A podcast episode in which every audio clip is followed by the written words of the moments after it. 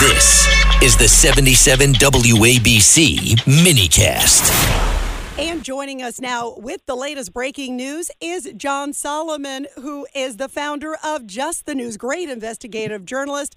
John, fill us in on the latest. We know that Joe Biden's younger brother, James, was Yes. on Capitol Hill. Uh, you have great sources. What are they telling you came out of that?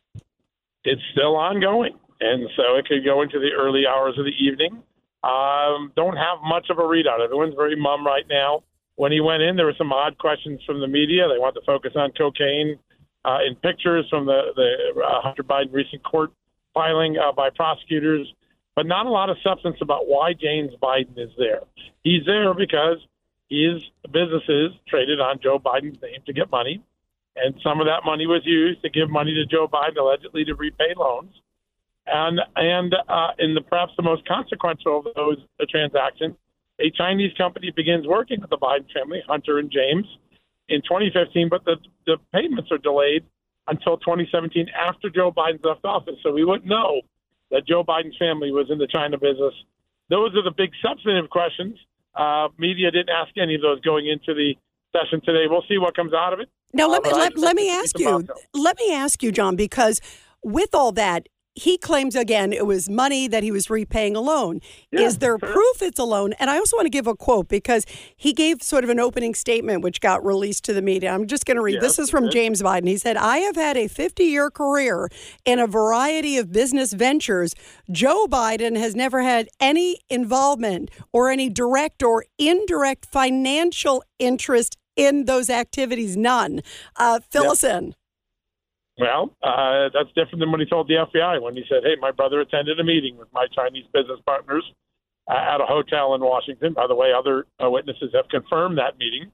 Uh, so, uh, if Joe Biden had nothing to do, why was he sitting and meeting with these Chinese business investors at the Four Seasons Hotel in Washington? Why was most of Hunter Biden's big paying clients meeting with the family? This is a carefully constructed sentence, right?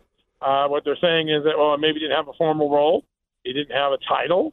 Um, Hunter Biden once tried to give him keys in an office, but despite that, uh, they're going to try to play on the margins of the title. But the fact of the matter is, the brand was Joe Biden, and James and Hunter sold it. That's according to their fellow business partners, and that can't be erased by any cute wording today in that opening statement. And uh, John Solomon, of course, next week is Hunter Biden. But a lot of Yes. people are talking about this FBI informant that seems to be falling apart. Uh, Christopher Wray, right, the FBI director, vouched for him, and now they're throwing these Yeah. Russian collusion allegations. How credible, or or does it does the case hand, hang on this guy, or is it not matter? It doesn't. It was an unexpected thing that came out of left field with Chuck Grassley when it came out. Many of the people I talked to and I reported on, it. if you go back and look at my story, they said, listen, 1023 is a raw intelligence. Christopher Steele was deemed credible and had a 1023 form. Most of that turned out not to be true. Let's wait and see where the evidence is. But absent that debate, the majority of the evidence that the impeachment inquiry has focused on has nothing to do with that informant, that allegation of bribery. What do we know? We know that Joe Biden met with the majority of Hunter Biden's largest paying foreign clients. We know he received funds from accounts that got money from their clients, both James and Hunter. We know that Joe Biden lied during the 2020 campaign, gave us false statements. We know that Joe Biden made up an allegation of Russia collusion about the laptop that turned out to be true, and there was never any evidence when he and his 51 intelligence buddies made the claim. We also know that uh, uh, Joe Biden uh, received funds from several accounts related to his family. We're still following the money on that.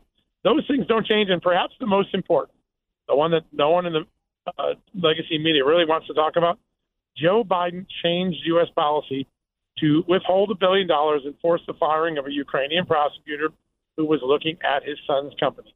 He changed policy to benefit or to impact the situation involving his son's company.